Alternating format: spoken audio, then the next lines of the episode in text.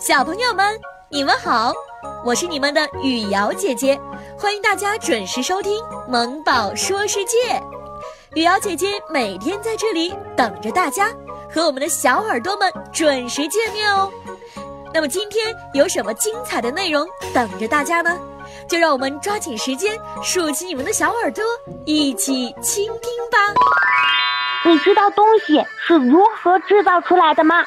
你了解全世界七十座著名的城市吗？你知道世界各地的人都在干什么吗？你了解一项项发明是如何诞生的吗？你知道生命是如何开始的吗？萌宝们，听你的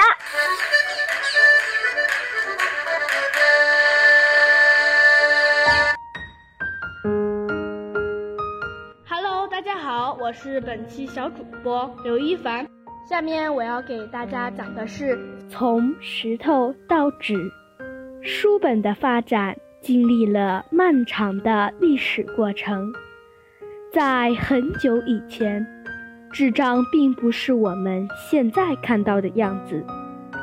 经过一代又一代人的努力和探索，现代人才能这么方便快捷地获取图书。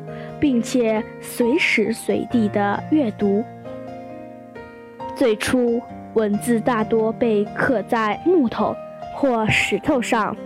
古代西亚的器形、中国的甲骨文以及古埃及文是世界上最早的三种汉字。据说，器形文字的破译源于德国一名年轻中学教师。与酒后与朋友的赌注。古罗马还有一种传统的文字记录，一直流传到了16世纪，那就是古板书。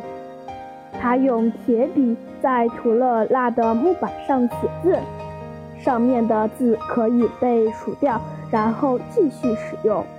很多页写有字的木板串在一起。就成了一本厚重的书。这种古板书主要用于临时记事。你知道沙草纸吗？沙草纸不仅在古埃及很普及，在古希腊和古罗马也曾大量使用。沙草纸是古埃及人用尼罗河河谷中的一种植物的茎秆加工而成的。在写了字的沙草纸的两端加上木头，就成为了卷轴。卷轴比石头轻柔得多，也方便携带，容易运输。不过阅读起来不是很方便。为了节省纸张的空间，人们发明了小写字母的写法。在当时，一本用小写字母抄写的书籍是非常昂贵的。在印刷术发明之前，文字都是靠手工来刻写或抄写的。要写完一部字数很多的书，抄书人往往要花费几个月的时间，所以手抄本的价格非常昂贵，留存下来的也是非常少。公元前三世纪，中国人就发明了纸，后来。这个发明传到了阿拉伯地区，然后又被阿拉伯的人传到了欧洲，直到一一八九年，法国才制造出了纸。现在，欧美人平均每人每年消耗两百千克纸，它相当于三百五十千克的树木和六十吨的水，所以。现在我们提倡一种更加环保的方式，就是纸张的循环使用。所以，小朋友们在日常生活中一定要节约用纸哦。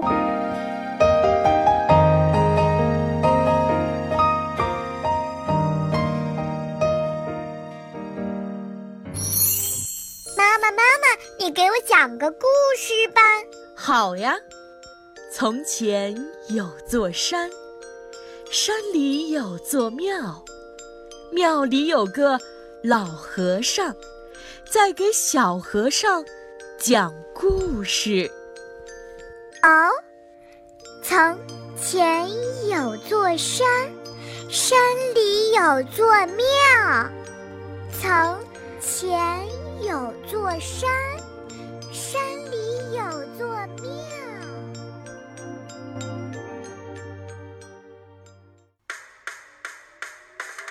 小时候，故事是妈妈枕边的朗读声，是动画里小朋友的嬉笑游戏；长大后，故事是城市里的奔波辗转，是夜里对着星空的发呆冥想。小耳朵们，雨瑶姐姐讲故事开始了。雨瑶姐姐又和大家见面了。今天呢，雨瑶姐姐要给大家讲的故事名字叫做《罗拉找王子》。秋天到了，树上的叶子也都掉光了。就在森林的旁边，有一座非常老旧的农场。在这农场里呀，住着一群快乐的小鸡。每天清晨，在这农场里。唯一的一只公鸡亨利都会打鸣，接着这里所有的母鸡都会疯狂起来，他们都好喜欢亨利呀。可亨利心里却已经有了自己喜欢的对象了，你们猜会是谁呢？哦，原来他就是农场里最漂亮的。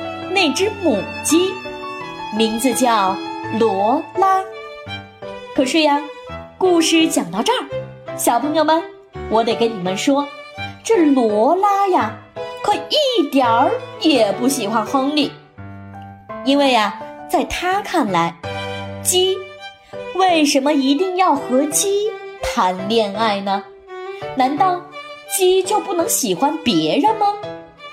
罗拉的心里。这么想着，看来呀，罗拉早就已经有喜欢的人了。没错，他就住在这森林里。每天，罗拉都会痴痴地望着森林，只要能看到自己喜欢的人，他就觉得开心极了。可是，罗拉喜欢的这个人，到底长什么样子呢？罗拉曾经说过，她的王子一定要有一条长长的、毛茸茸的大尾巴，而且还要有四条飞毛腿。结果呀，其他的母鸡听完罗拉这么一说，全都在旁边大笑了起来。这世界上怎么会有那样的鸡王子呢？我看呀，罗拉一定是疯了吧。从此以后，根本没有母鸡能理解罗拉，这一点呢，也让罗拉伤心极了。终于有一天，罗拉决定要离开这个农场，她要去寻找自己的王子了。离开农场之后，这天色渐渐的黑了。可是，她要到哪里去寻找她的王子呢？于是啊，罗拉就一个人走啊走啊，她走进了那片大森林里。她的王子真的在这儿吗？就这样，轻轻的、慢慢的，一只狐狸从后面靠近了罗拉。我的天哪！难道罗拉遇到了这只狐狸，它会把罗拉吃掉吗？孩子们，故事的结局往往出乎你们的想象。就这样，当第二天太阳升起的时候，罗拉和她心爱的王子狐狸依偎在一起，看着美丽的日出。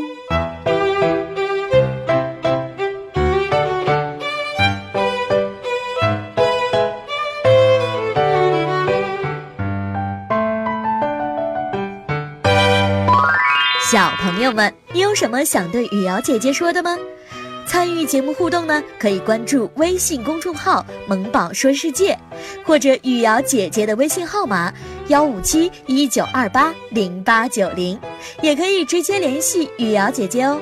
欢迎更多的萌宝参与到节目当中来，参与节目就有可能做客我们的直播间哦。时间过得可真快呀，又到了我们萌宝和大家说再见的时候了。